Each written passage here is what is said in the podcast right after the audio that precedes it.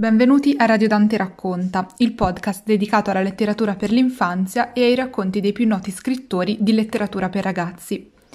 Vi ricordo già da ora che potete ascoltare le nostre trasmissioni e recuperare quindi gli episodi di Pinocchio precedenti su tutte le piattaforme di streaming audio e collegandovi al sito internet radiodante.org.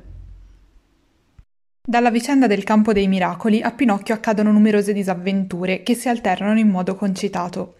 Abbiamo lasciato a voi il piacere della lettura dell'episodio di Pinocchio nei panni di un cane da guardia e poi in sella un colombo che dopo l'apparente morte della fata turchina lo porta sulle rive del mare per cercare il padre Geppetto. E poi ancora lo abbiamo visto nel paese delle api industriose e poi ancora a rischiare di essere fritto come un pesce. In questo nuovo episodio del nostro viaggio insieme a Pinocchio abbiamo invece scelto di leggere i capitoli dedicati al luogo più straordinario e terribile in cui un bambino possa trovarsi, il paese dei balocchi, in cui il burattino si trova proprio quando gli è stato promesso che sarebbe diventato un bambino vero. Com'è naturale, Pinocchio chiese subito alla fata il permesso di andare in giro per la città a fare gli inviti e la fata gli disse Va pure a invitare i tuoi compagni per la colazione di domani, ma ricordati di tornare a casa prima che faccia notte. Hai capito? Fra un'ora prometto di essere belle e ritornato, replicò il burattino. Bada, Pinocchio, i ragazzi fanno presto a promettere, ma il più delle volte fanno tardi a mantenere. Ma io non sono come gli altri, io quando dico una cosa la mantengo. Vedremo, caso poi tu disubbedissi, tanto peggio per te. Perché? Perché i ragazzi che non danno retta ai consigli di chi ne sa più di loro vanno sempre incontro a qualche disgrazia. E io l'ho provato, disse Pinocchio, ma ora non ci ricasco più. Vedremo se dici il vero. Senza aggiungere altre parole, il burattino salutò la sua buona fata, che era per lui una specie di mamma, e cantando e ballando uscì fuori dalla porta di casa. In poco più di un'ora tutti i suoi amici furono invitati. Alcuni accettarono subito e di gran cuore, altri da principio si fecero un po' pregare, ma quando seppero che i panini da inzuppare nel caffè e latte sarebbero stati imburrati anche dalla parte di fuori, finirono tutti col dire Verremo anche noi per farti piacere. Ora bisogna sapere che Pinocchio, fra i suoi amici e compagni di scuola, ne aveva uno prediletto e carissimo, il quale si chiamava di nome Romeo ma tutti lo chiamavano col soprannome di Lucignolo per via del suo personalino asciutto, secco e allampanato, tale e quale come il lucignolo nuovo di un lumino da notte. Lucignolo era il ragazzo più svogliato e più birichino di tutta la scuola, ma Pinocchio gli voleva un gran bene. Difatti andò subito a cercarlo a casa per invitarlo alla colazione e non lo trovò. Tornò una seconda volta e Lucignolo non c'era. Tornò una terza volta e fece la strada invano. Dove poterlo ripescare? Cerca di qua, cerca di là, finalmente lo vide nascosto sotto il portico di una casa di contadini. Che cosa fai costì? gli domandò Pinocchio avvicinandosi. Aspetto di partire. E dove vai? Lontano, lontano. E io che son venuto a cercarti a casa tre volte. Che cosa volevi da me? Non sai il grande avvenimento? Non sai la fortuna che mi è toccata? Quale? Domani finisco di essere un burattino e divento un ragazzo come te e come tutti gli altri. Buon pro ti faccia. Domani dunque ti aspetto a colazione a casa mia. Ma se ti dico che parto questa sera, a che ora? Fra poco. E dove vai? Vado ad abitare in un paese che è il più bel paese di questo mondo, una vera cuccagna. E come si chiama? Si chiama il paese dei balocchi. Perché non vieni anche tu? Io No, davvero. Hai torto, Pinocchio. Credilo a me, che se non vieni te ne pentirai. Dove vuoi trovare un paese più sano per noi altri ragazzi? Lì non vi sono scuole, lì non vi sono maestri, lì non vi sono libri. In quel paese benedetto non si studia mai, il giovedì non si fa scuola e ogni settimana è composta di sei giovedì e di una domenica. Figurati che le vacanze dell'autunno cominciano col primo di gennaio e finiscono con l'ultimo di dicembre. Ecco un paese come piace veramente a me.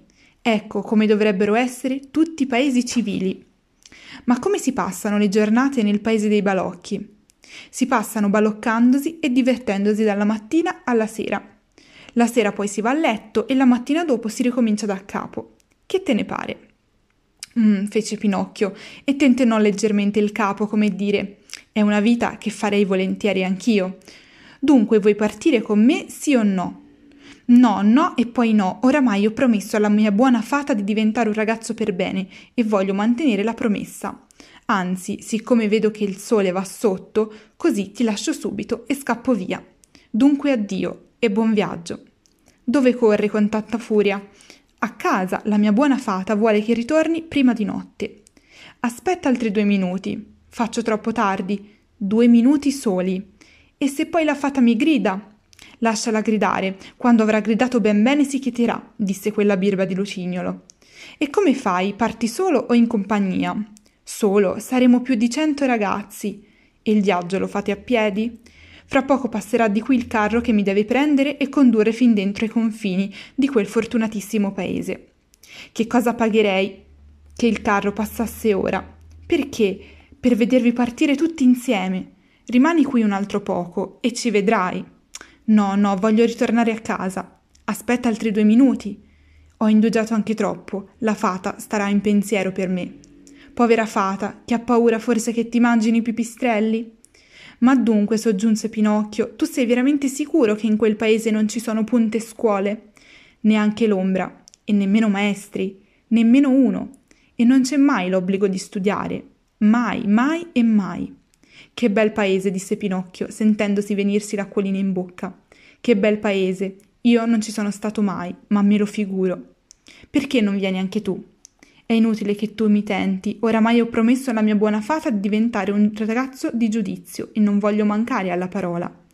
Dunque addio e salutami tanto le scuole ginnasiali e anche quelle liceali se le incontri per la strada. Addio Lucignolo, fa buon viaggio, divertiti e rammentati qualche volta degli amici. Ciò detto, il burattino fece due passi in atto di andarsene, ma poi, fermandosi e voltandosi all'amico, gli domandò Ma sei proprio sicuro che in quel paese tutte le settimane siano composto di sei giovedì e di una domenica? Sicurissimo. Ma lo sai di certo che le vacanze abbiano principio col primo di gennaio e finiscano con l'ultimo di dicembre? Di certissimo. Che bel paese, ripete Pinocchio, sputando dalla soverchia consolazione. Poi, fatto con un animo risoluto, soggiunse in fretta e furia. Dunque addio davvero e buon viaggio. Addio. Fra quanto partirete? Fra poco. Sarei quasi quasi capace di aspettare.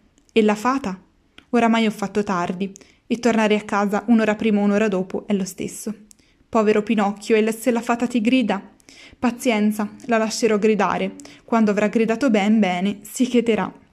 Intanto si era già fatta notte e notte buia. Quando a un tratto videro muoversi in lontananza un lumicino e sentirono un suono di bubboli e uno squillo di trombetta, così piccolino e soffocante che pareva il sibilo di una zanzara. Eccolo, gridò Lucignolo, rizzandosi in piedi. Chi è? domandò sottovoce Pinocchio. È il carro che viene a prendermi. Dunque, vuoi venire? Ma è proprio vero, domandò il burattino, che in quel paese i ragazzi non hanno mai l'obbligo di studiare? Mai e mai. Che bel paese, che bel paese.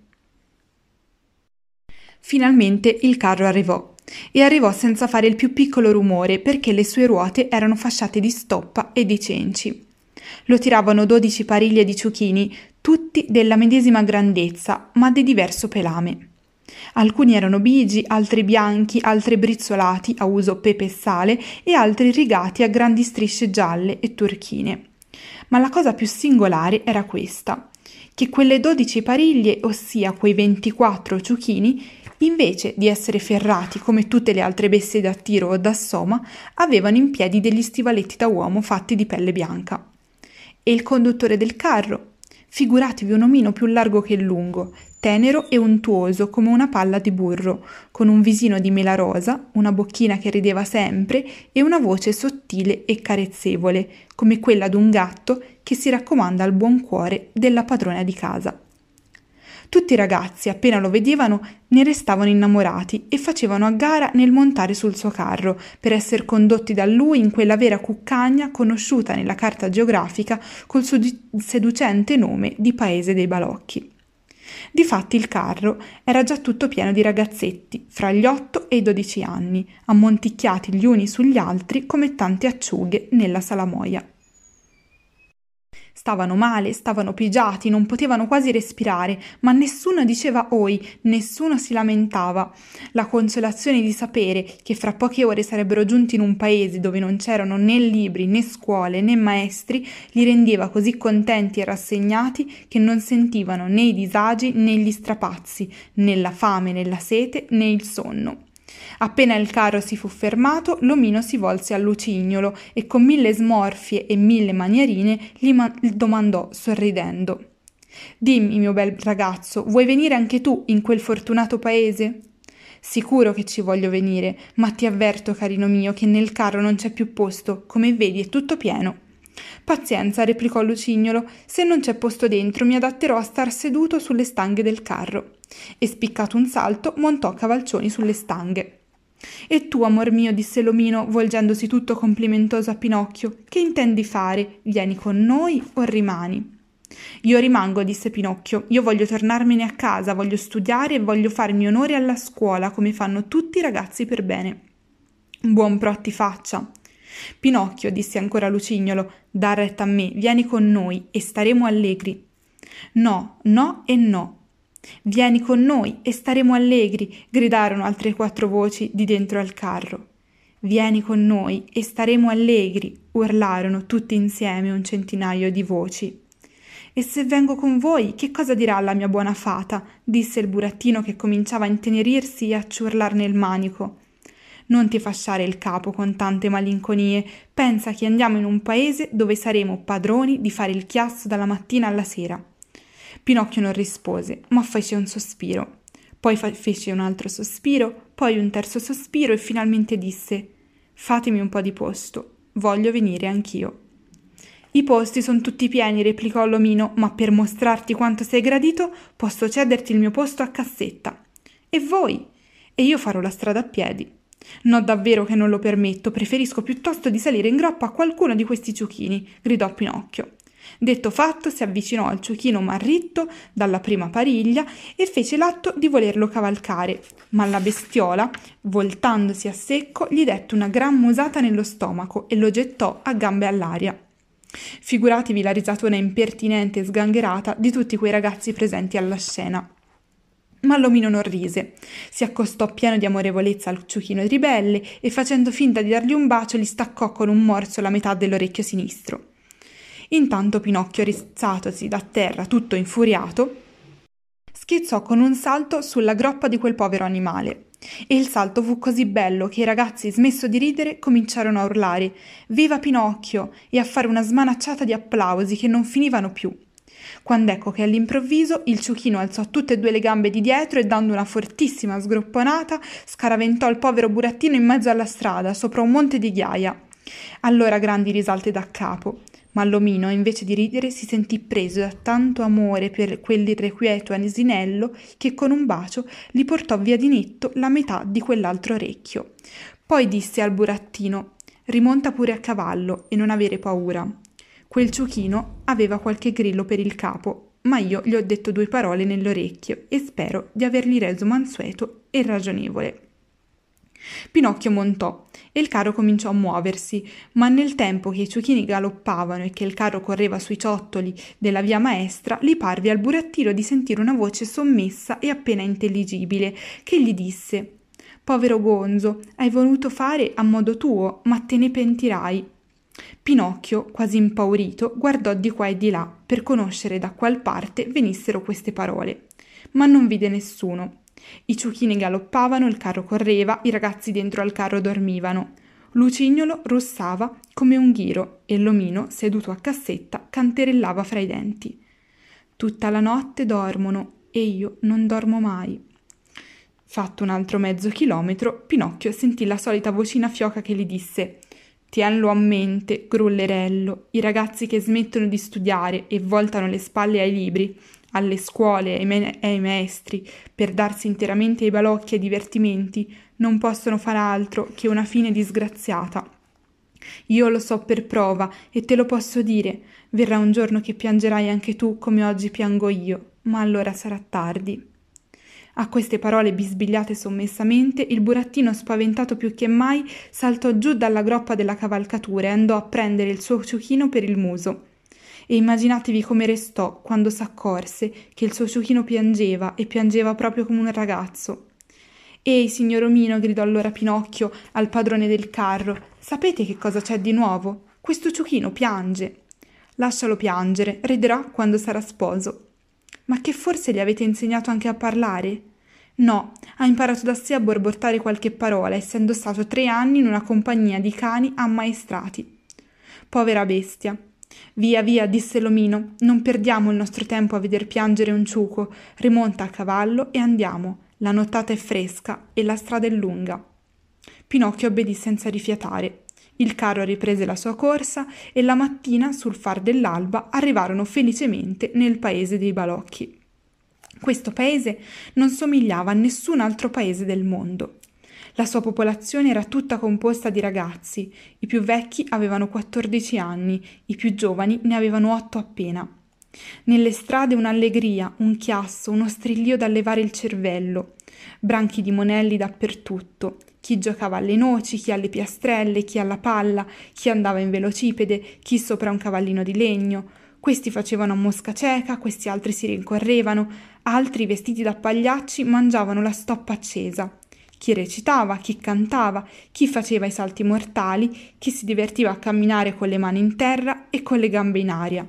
Chi mandava il cerchio, chi passeggiava vestito da generale con l'elmo di foglie e lo squadrone di cartapesta, chi rideva, chi urlava, chi chiamava, chi batteva le mani, chi fischiava, chi rifaceva il verso alla gallina quando ha fatto l'uovo. Insomma, un tal pandemonio, un tal passeraio, un tal baccano indiavolato da doversi mettere il cotone negli orecchi per non rimanere assorditi.